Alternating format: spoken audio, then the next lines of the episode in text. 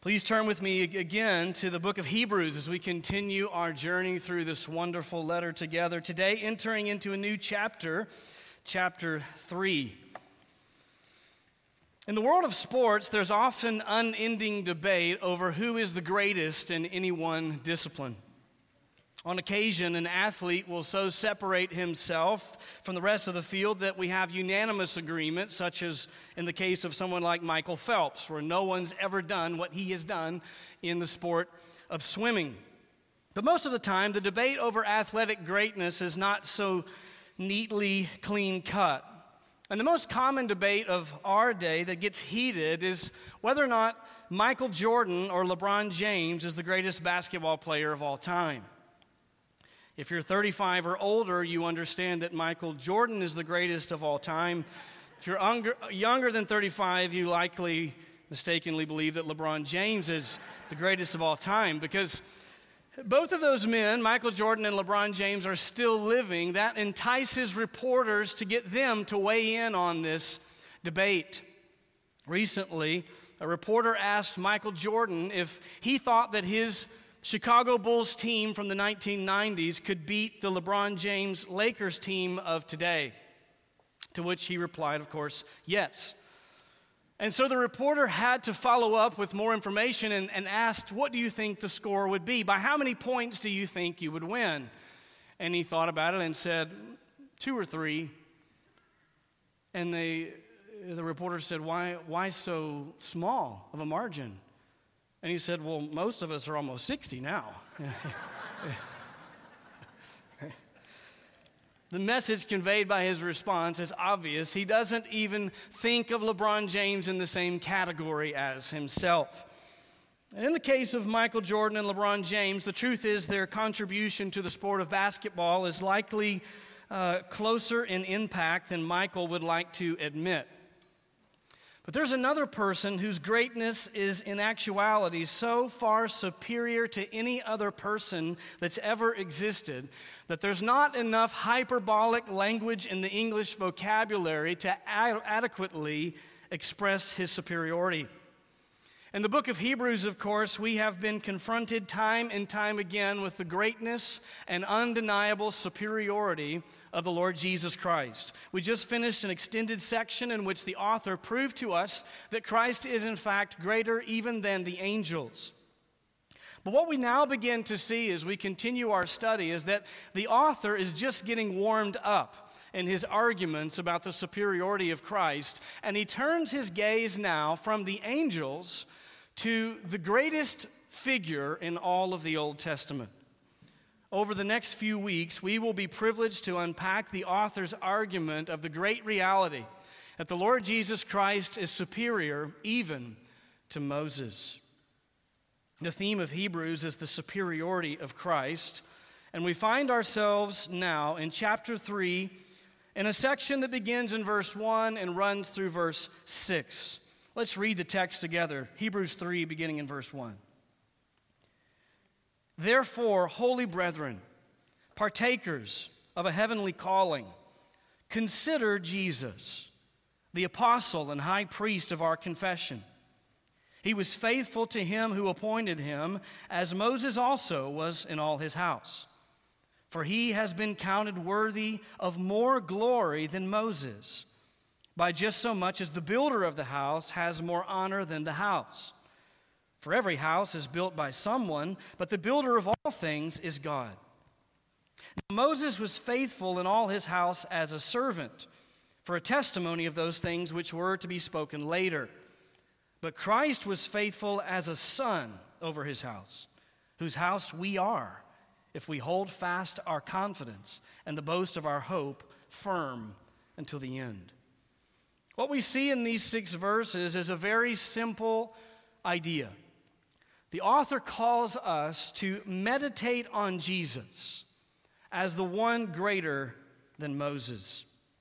And as we look at this over the next couple of weeks, we will see that there's really one primary argument that's being made here that's then supported by several descriptions or statements. And he begins with the command in verse 1, and then in verse 3, he's going to give us the reason for that command. But in, as is often the case, in the middle of those two verses are many modifying or descriptive statements, and because of that, we can kind of lose his main argument if we're not careful. So let me just begin by showing you the primary argument of the author by removing the, the modifying statements and just stating the, the clear primary argument. It's this Therefore, consider Jesus for he has been counted worthy of more glory than Moses. That really is the heart of this text. But with that in mind, we're going to follow the argument of the author, beginning today with the command, and then next week looking at the reason for that command. And so let's jump into the text. In verses 1 and 2, we see the overarching command of this section to set your mind on Jesus. Set your mind on Jesus. He begins there in verse 1 with the word therefore. Obviously, he is turning the corner now to a, a, new idea, but he's not left the larger argument. He's still talking about the superiority of Christ, but now he's turning to one specific aspect, a different aspect, to make that larger argument. In light of all that the author has already explained about Jesus, the, he is the unique Son of God, superior to the angels, our perfect representative, our high priest, our helper, even in the midst of temptation. He now calls us to think even more intently about the Savior.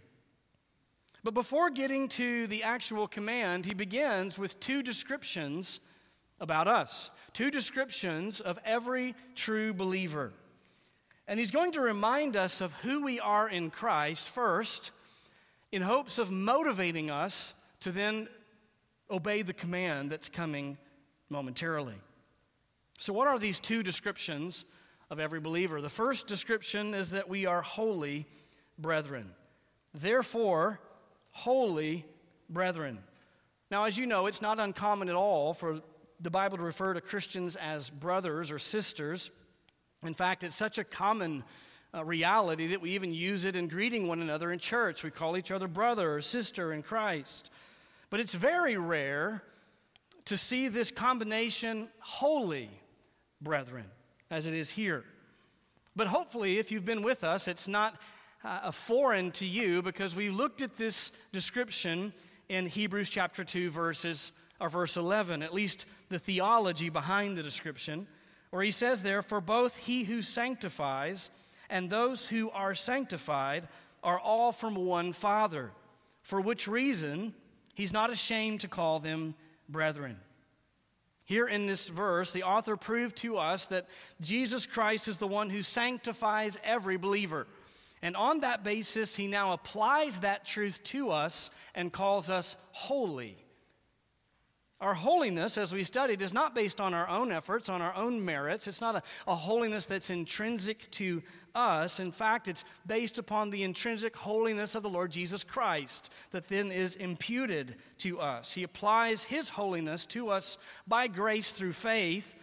And now, because of that, we are, in the present tense, considered actually holy.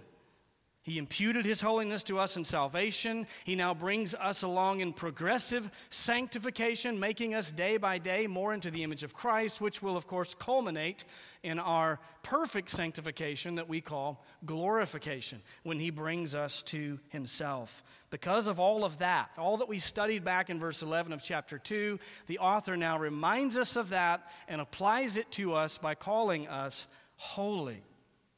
But not just holy holy brethren.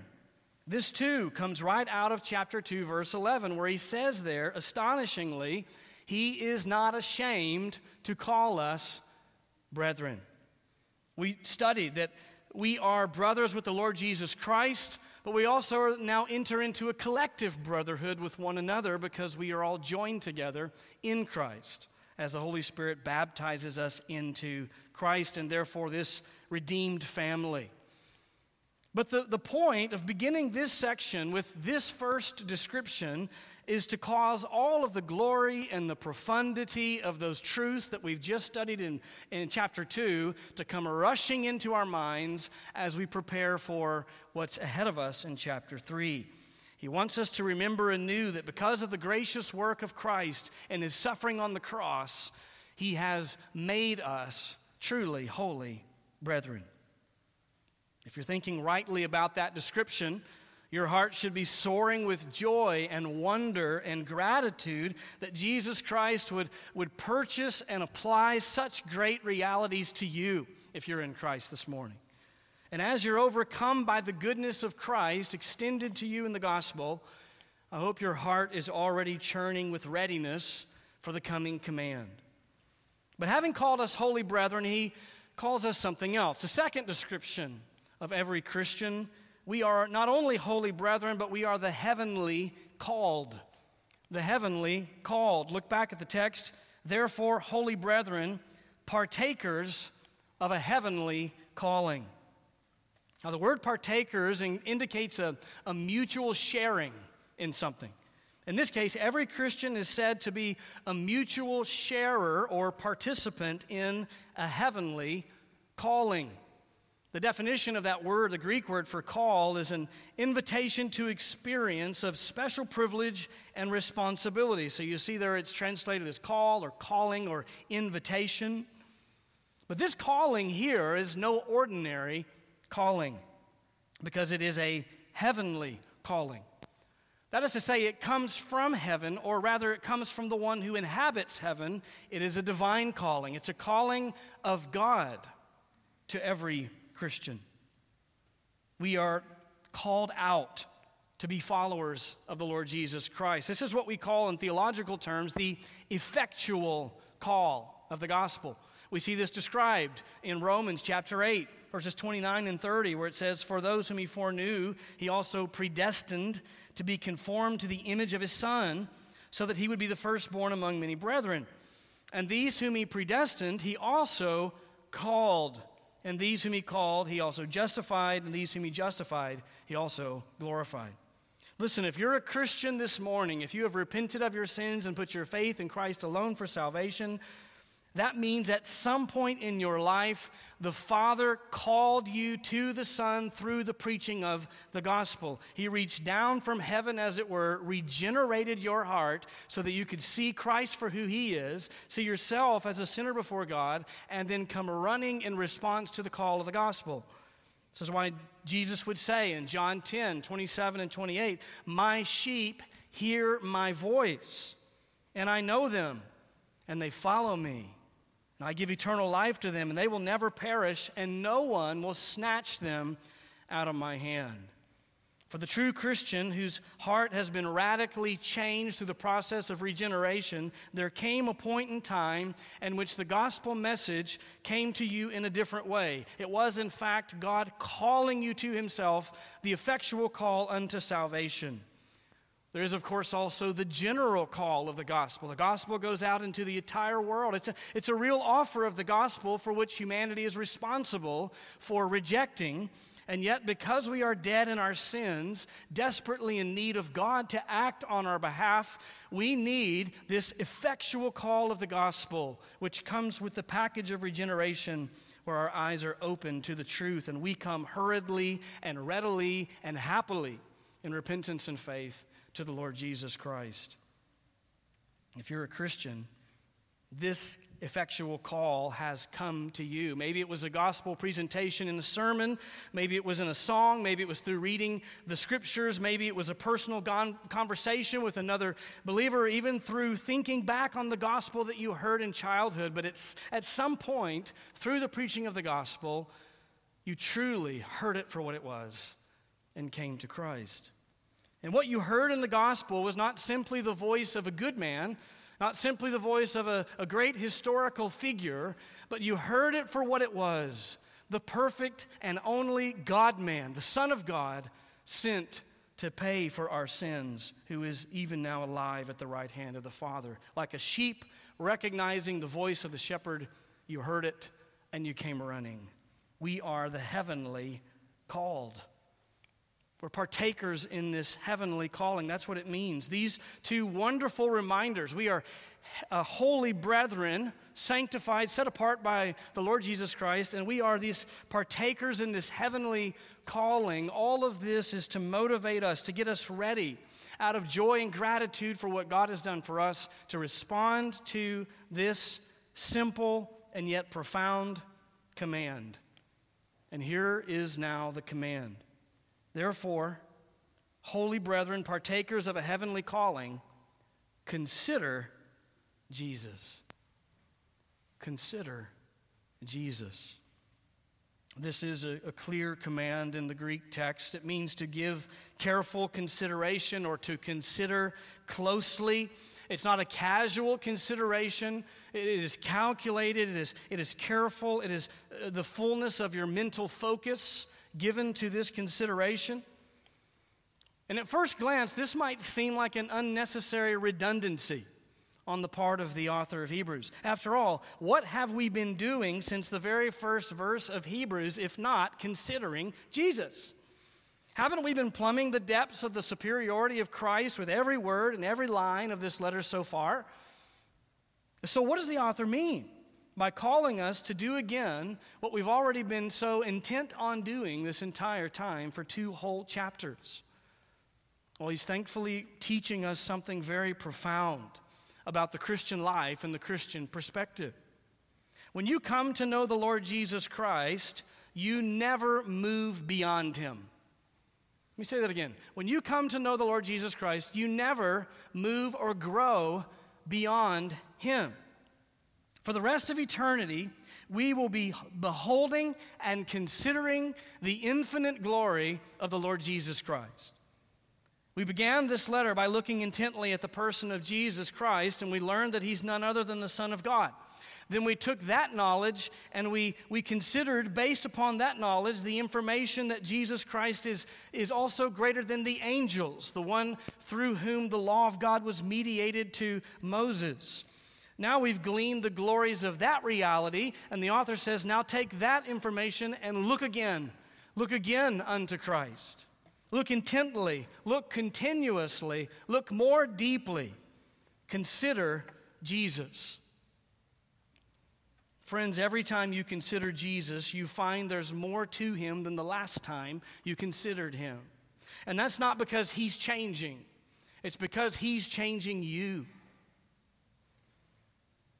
As you behold him in the Word of God, the Spirit of God reveals to you more and more of the revelation of Jesus Christ that's contained here for us in the written scriptures. And so it is that the author says, having learned all that we've learned so far, take that new, deeper knowledge of Christ and look at him anew. Let me ask you is it your daily priority to consider Jesus? Do you open the Word of God not only as a discipline, but in recognition of your need and desire to know Him and to be conformed to Him? If you've given into the false idea that you considered all there was to consider about Jesus when you heard the gospel and responded in faith, then you have woefully underestimated the true reality of Jesus Christ. In fact, if you truly believe that, you need to consider whether or not you've come to know the true Jesus at all. Every day, from now to the rest of eternity, we must take full advantage of the privilege that we have as believers to consider Jesus. Just as the song says, turn your eyes upon Jesus. Look full in his wonderful face, and the things of earth will grow strangely dim in the light of his glory and grace. The Apostle Paul called us to this same commitment back in Colossians chapter 3 when we studied Colossians. He says, Therefore, if you've been raised up with Christ, keep seeking the things above, where Christ is, seated at the right hand of God. Set your mind on the things above, not on the things that are on earth, for you have died, and your life is hidden with Christ in God. The truth is, we are so tempted to fix our gaze on much lesser things, aren't we? Our gaze is far too often fixed on, on financial desires, burdens, responsibilities, future goals, or past failures, family responsibilities, joys, sorrows, unsettling world and cultural events, and even the constant pursuit of mental entertainment.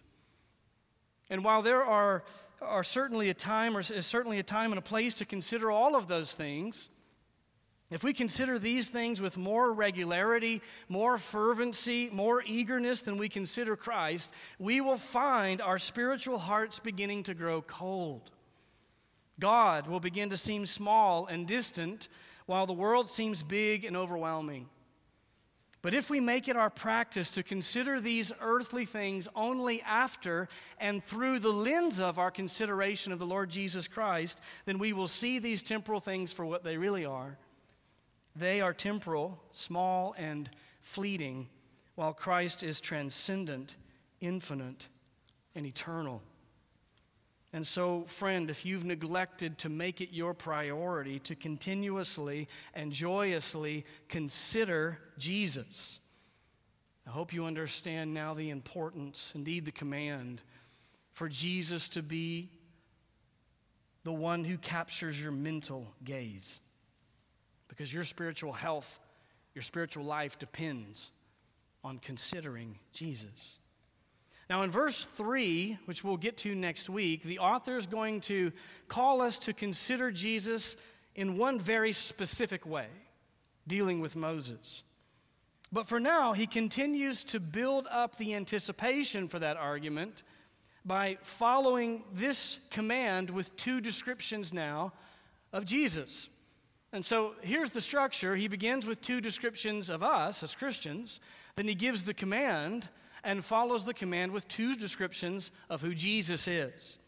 And all of this wraps together into one neat package of anticipation for the coming instruction.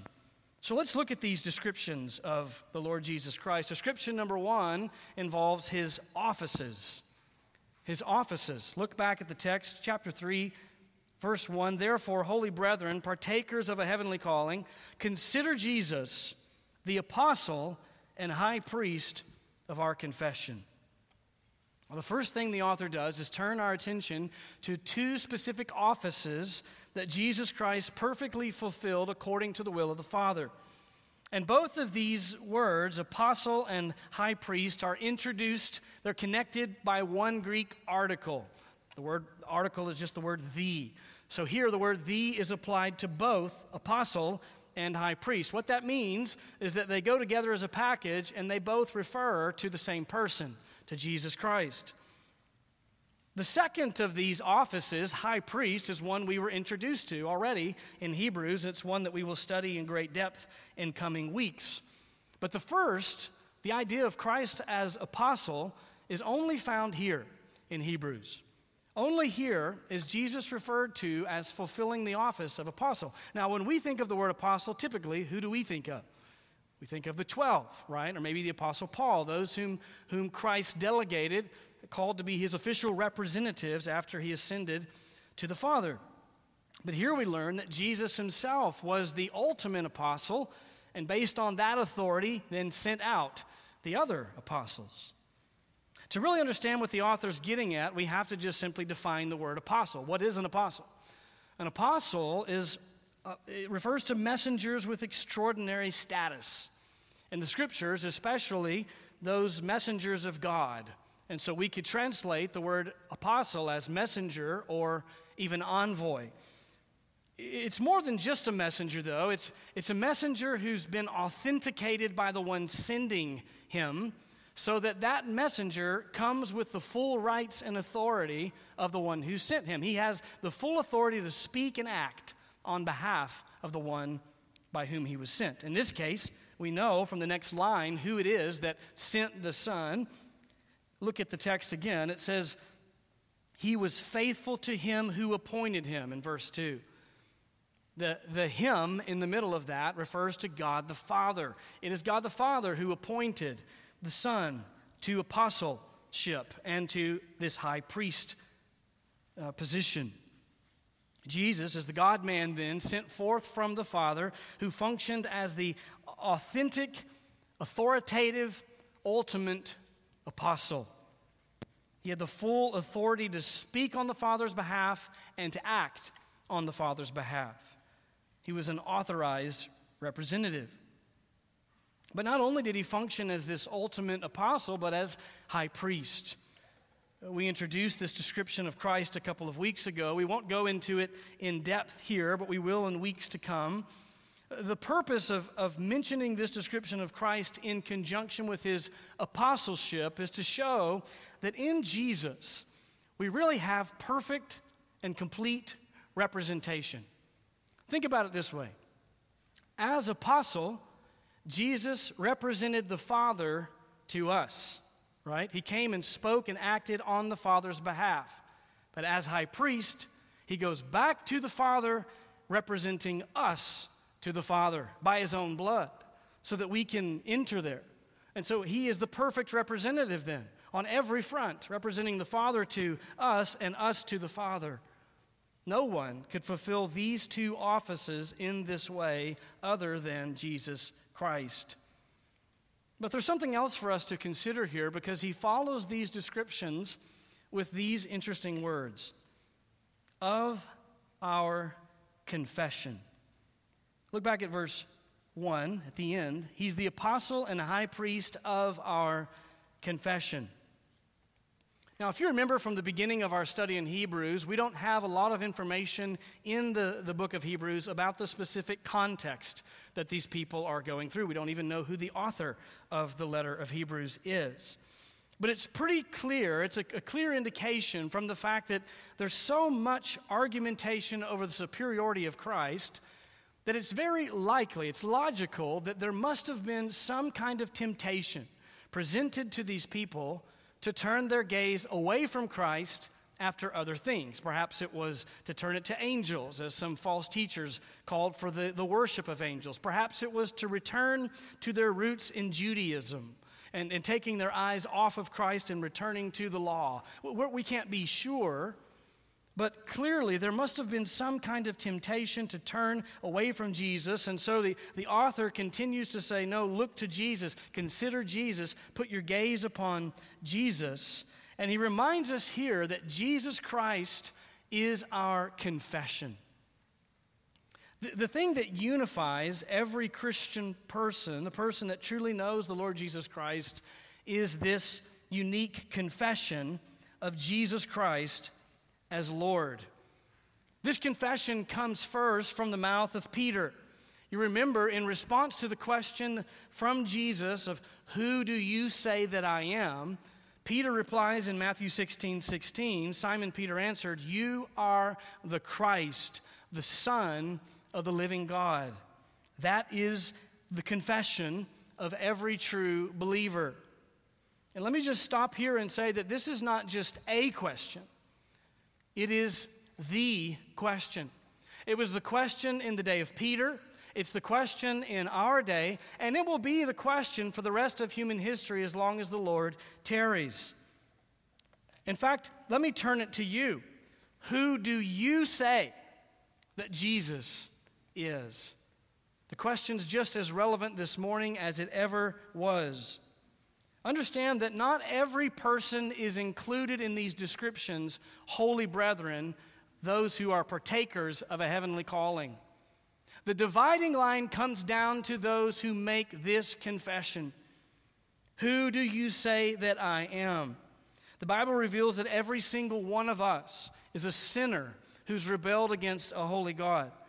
Because of that, we are all universally guilty before God and deserving of his wrath and punishment for our sin.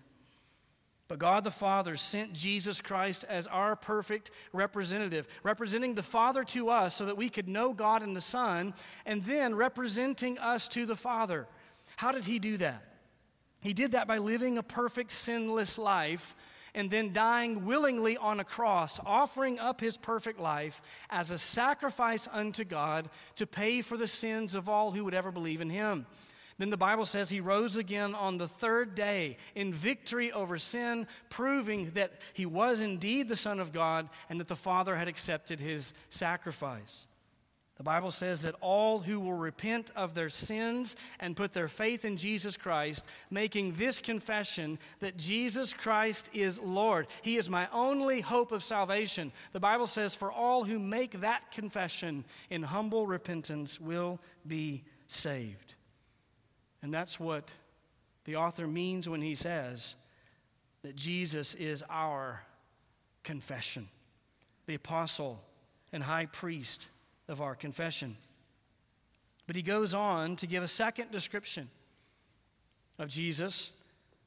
He describes his faithfulness. His faithfulness. Now, this description comes to us in the form of a comparison. Look back at the text in verse 2. It says, He was faithful to him who appointed him, as Moses also was in all his house. Now, first, he makes the statement that he was faithful to him who appointed him. That is, that Jesus Christ was faithful to the Father, who is the one who appointed him as the apostle and the high priest. And in the fulfillment of the obligations and responsibilities contained in these two appointments, Jesus was perfectly faithful. We could say he was perfectly flawless. Indeed, he was absolutely, completely perfect. We've already seen that idea. We've already seen the idea of Jesus' faithfulness again back in chapter 2. Hebrews 2:17, therefore he had to be made like his brethren in all things so that he might become a merciful and faithful high priest in things pertaining to God to make propitiation for the sins of the people. So the concept of Jesus being faithful is not new. But what is new is the comparison that he brings up in the rest of the verse. At the end of the verse, he says, Not only was he faithful, but he was faithful as Moses was in all his house. Now, with that statement, the author turns our attention to the new theme that he wants us to think about the comparison of Jesus Christ with Moses. Again, we've now proven that he's superior to the angels. Now we look at Moses himself. And notice here, first of all, his intention is not to draw a contrast between Jesus and Moses, but to make a, com- a, positive comparison. He's going to make a contrast in verse 3, but he begins here in verse 2 with a positive comparison. The thing that Moses and Jesus have in common here is faithfulness to the appointment given to them by God the Father. Specifically, he says that Jesus was faithful as Moses was faithful in all his house. Now, that, that phrase, his house, is a phrase about which much ink has been spilled, and you can go and read that ink if you would like to. But I, I, I, think actually this is much more clear than many want to make it. What is this house? What house is he talking about? It's actually very clear in context, and he's actually quoting from Numbers chapter 12, verse 7, which we'll see here in a moment. But the term house here is just the people over which Moses was appointed to lead. And who was that? It's the people of Israel, called out of Egypt by Yahweh. You remember the story. And in context, we're supposed to see an immediate comparison between Jesus and Moses. Though Moses is nowhere in Scripture referred to as either an apostle or a high priest, there is one specific, very narrow sense in which he fulfilled those roles. And, I, and the sense that I mean is this Moses also spoke to the people as God's representative and then went before God as a mediator between the people and God. And so, in that sense only, he also was an apostle and high priest, so to speak. He fulfilled those same roles that we talked about with Christ a moment ago, but on a much simpler, smaller scale, obviously, and not in perfection. We know that Moses was a sinner. We even see his sin keeping him from entering into the promised land. But on the whole, Moses was faithful in those roles. That's the idea. They both were faithful. Now, why is it significant that the author of Hebrews would make a positive comparison between Jesus and Moses. Well, it seems very likely, even from the name of the book, that those receiving this letter were predominantly, if not entirely, Jews. And so they understood the law, they understood the Old Testament. Believe me, they were very familiar with Moses. In fact, if you had asked a Jewish person at that time who is the premier, the most important character in all of, of Israel's history in the Old Testament, they would have resoundingly answered Moses. It's Moses. And so, by comparing Jesus to Moses, the author of Hebrews is going right at the heart of Judaism. He's going right at the heart of the Old Covenant, right at the heart of the law. Remember that it was the, through the angels that the law was given to Moses.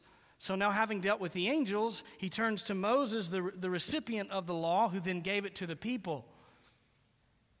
The stature and importance of Moses for the people of Israel supersedes even men like Abraham, Jacob, Joseph, even King David and King Solomon. Why? Why is Moses so preeminent as an Old Testament figure? The answer is because no person in human history has had a more intimate relationship with God or been more clearly publicly identified as God's chosen mouthpiece than Moses was. That is, until the Lord Jesus Christ. And so, if the author's going to succeed in proving that Jesus Christ is superior over every being in the universe, he's got to deal with Moses. He's got to talk about this figure Moses, who is the, the chief character in the, in the history of Israel, the chief character of the Old Testament. But this morning we find ourselves at a disadvantage in comparison with the original audience of this letter because we're 2,000 years or so removed from the original writing of the letter, and we're a room full of predominantly Gentiles, if not entirely Gentiles. And most likely, there's not a single person in this room who walked in here today wondering if Moses or Jesus was greater. At least I hope you didn't wonder that. If you did, please speak to me after the service. Because as we will see, there is really no comparison. And that's what the author is going to get at here in verse 3. But for now, he's, he's giving us this side by side comparison.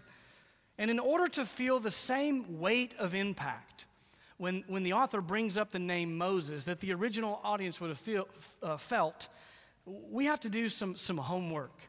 We have to think back through this man, Moses, and his importance.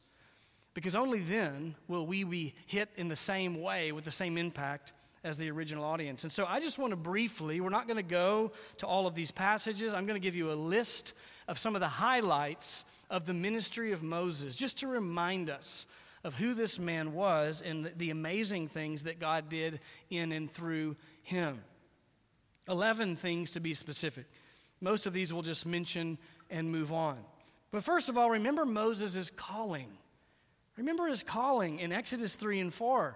And the pre incarnate Jesus Christ appears to him in a burning bush of all things and speaks personally to Moses. And remember that in that commissioning of Moses, it's Moses who has the privilege of first hearing the, the proper personal name of God, Yahweh.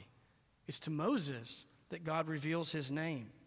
Secondly, Think of Moses' representation of God before Pharaoh. Remember all of the, the amazing plagues that God brought upon the Egyptians, and then how he, he brought them out, and, and then, of course, parted the Red Sea, thirdly, in Exodus 14.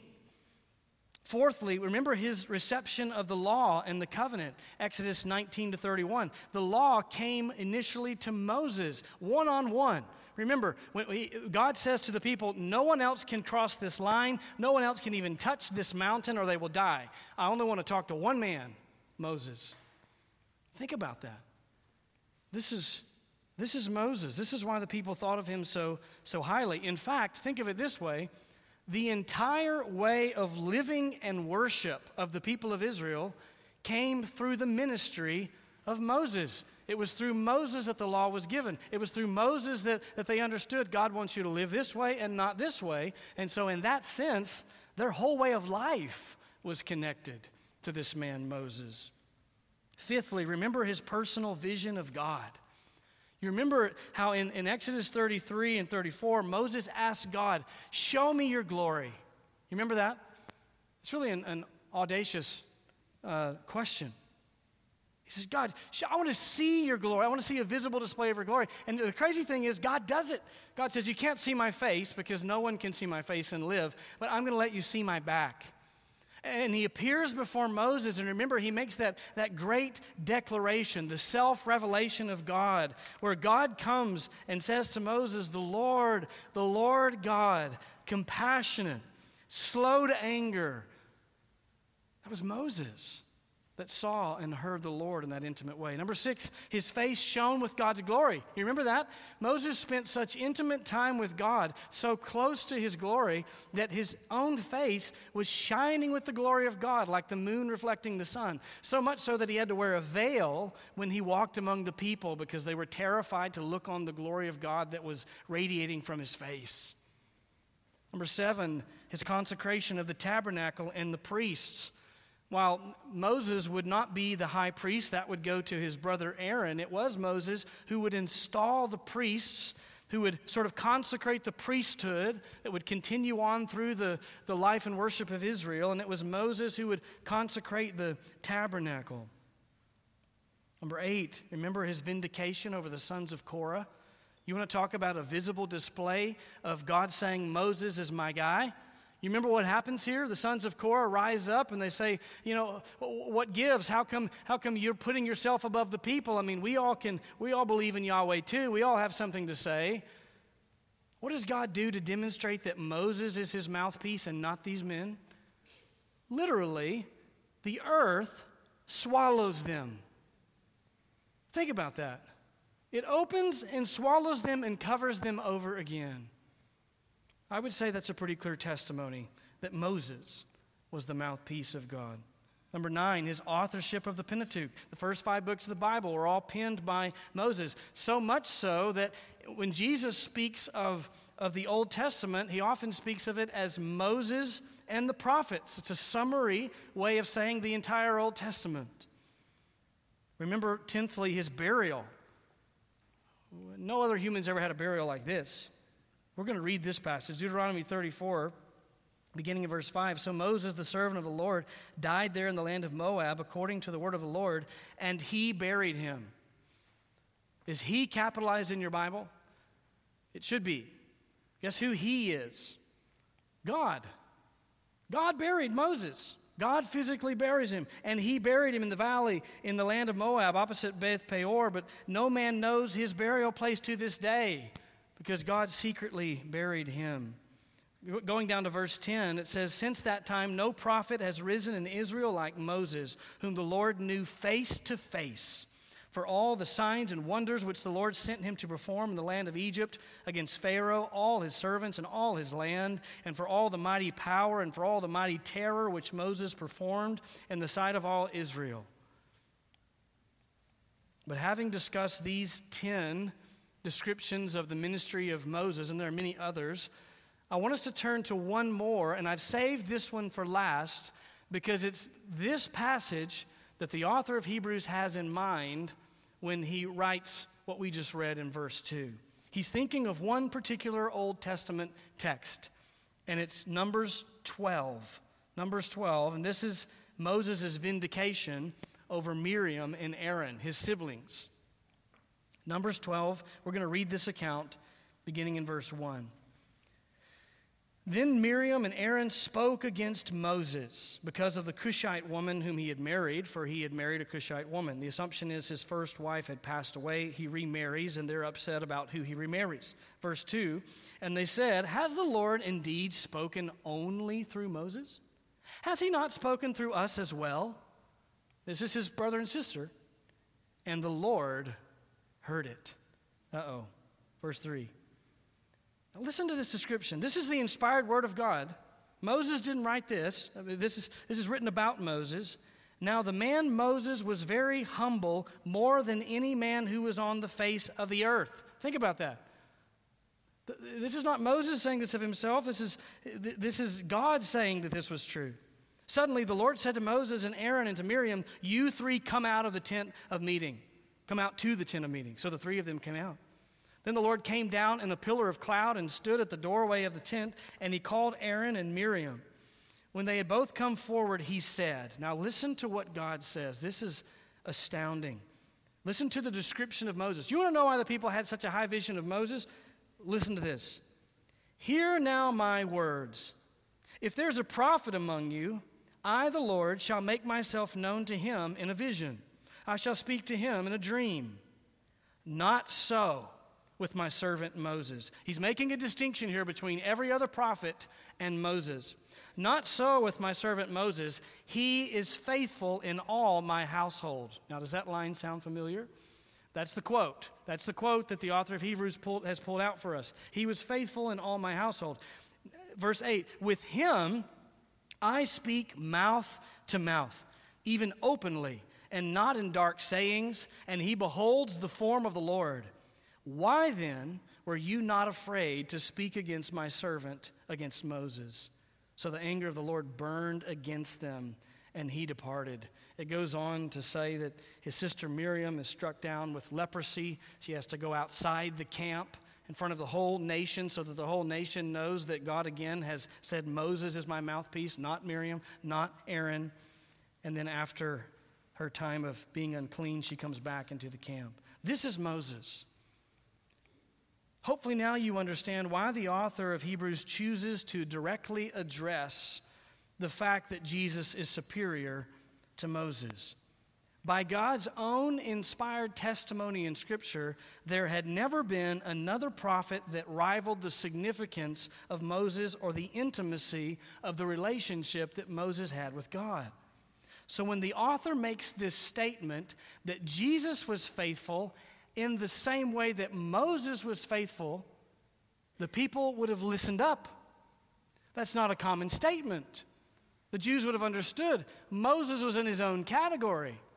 And so, for this man in this letter to say that Jesus was faithful in the same way that Moses was faithful, the people understand there's something different about this man, Jesus. And here's the thing the author's not just going to make a comparison, he's going to make a contrast that comes in verse 3. Listen to the contrast that he says in verse 3 For he has been counted worthy of more glory than Moses. Wow. You see, by understanding how exalted Moses was, we now understand how supremely exalted Christ is, because Christ was counted worthy of more glory than Moses. Now, next week, we'll spend our time dissecting what this means that Jesus was counted worthy of more glory than Moses. But I just wanted to give you a, a glimpse of it to be meditating on this week. But as we draw our time to a close, we need to let this text sit on us and be applied to our own hearts. And there's really only one appropriate response to what the author has said, and it's to do what he commanded us to do. Here is the application of this text set your mind on Jesus. Set your mind on Jesus. Let me encourage you to make it your daily discipline and delight to consider Jesus. When you wake up in the morning, set your mind on Jesus.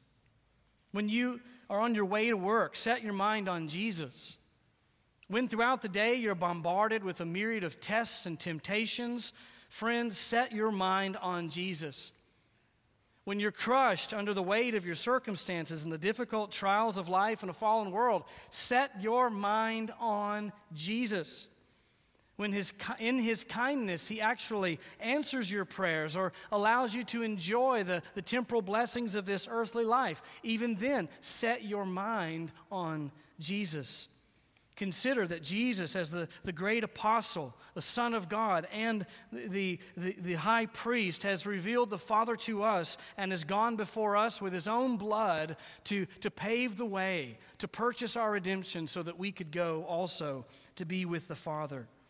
Because every time you consider Jesus, you see another layer of glory than you saw before. And then you take that new knowledge that you've gained from gazing at Jesus this time and you apply it the next time and see another layer and another and another. We begin the Christian life by considering Jesus. We continue in the Christian life by considering Jesus, and we will spend eternity together, fellowshipping as we consider together the Lord Jesus Christ. I'm reminded of an evening not that long ago, and I happened to see through our kitchen window a, a, a glimpse of the sunset. And I could see through the window that it was a particularly beautiful sunset. And so I, I went outside and sat on the back patio just to watch and enjoy. And as I sat there looking at this living painting of God before me, I noticed that it was slowly but continually increasing in beauty. As the clouds moved slowly by and the sun edged one degree closer to the horizon at a time, this array of colors became more and more glorious by the moment. The longer I looked, the more there was to see, and the longer I looked, the more I wanted to look.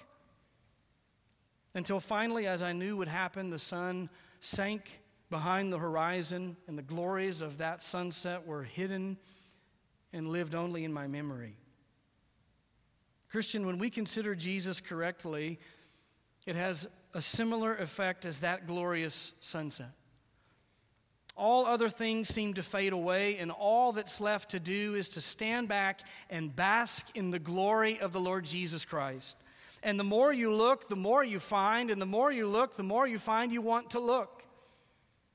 But of course, the great difference between that sunset and the glories of Jesus Christ is that his glory never fades and his glory never sets. And so, in your walk through this life, with all its joys and all its trials and temptations, open up the precious Word of God and behold the glory of Christ. Read the Word, meditate upon the Word, memorize the Word, so that all throughout the day you can literally consider Jesus and do it again and do it again and do it again. And every time you do that, you will see more of Him and find that it only encourages you to look again because he is infinite. This is the Christian life. Set your mind on Jesus. What a glorious Savior we have. It's my prayer that we would be a people marked by a stubborn, joyful commitment to set our gaze on the Lord Jesus Christ. Amen. Let's pray together. Lord Jesus, to open your word and to look at you, to behold who you are, is such a privilege.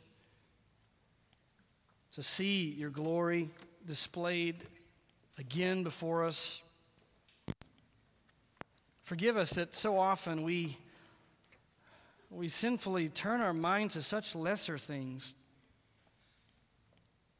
Help us to find joy and delight in considering you. And not just thinking on you, but seeking to be conformed to you, seeking to walk in newness of life, seeking to, to walk in obedience to you as we behold you in your word. God, help us to turn our eyes to Jesus in the scriptures, and as we do, may the things of this world grow strangely dim. May they fade into the background in comparison, and may that cause us to live our earthly lives with a heavenly perspective. We're humbled to be your children, and we're thankful that you are our glorious Savior. It's in your precious name we pray. Amen.